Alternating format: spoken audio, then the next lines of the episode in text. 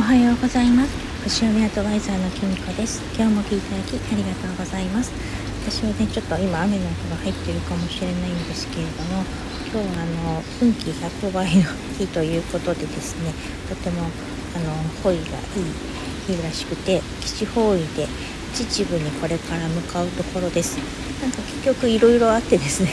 夫は今日はお留守番ということで私一人で日帰りでゆっくり行ってこようと思っています。っとねなんか結構雨が降っているので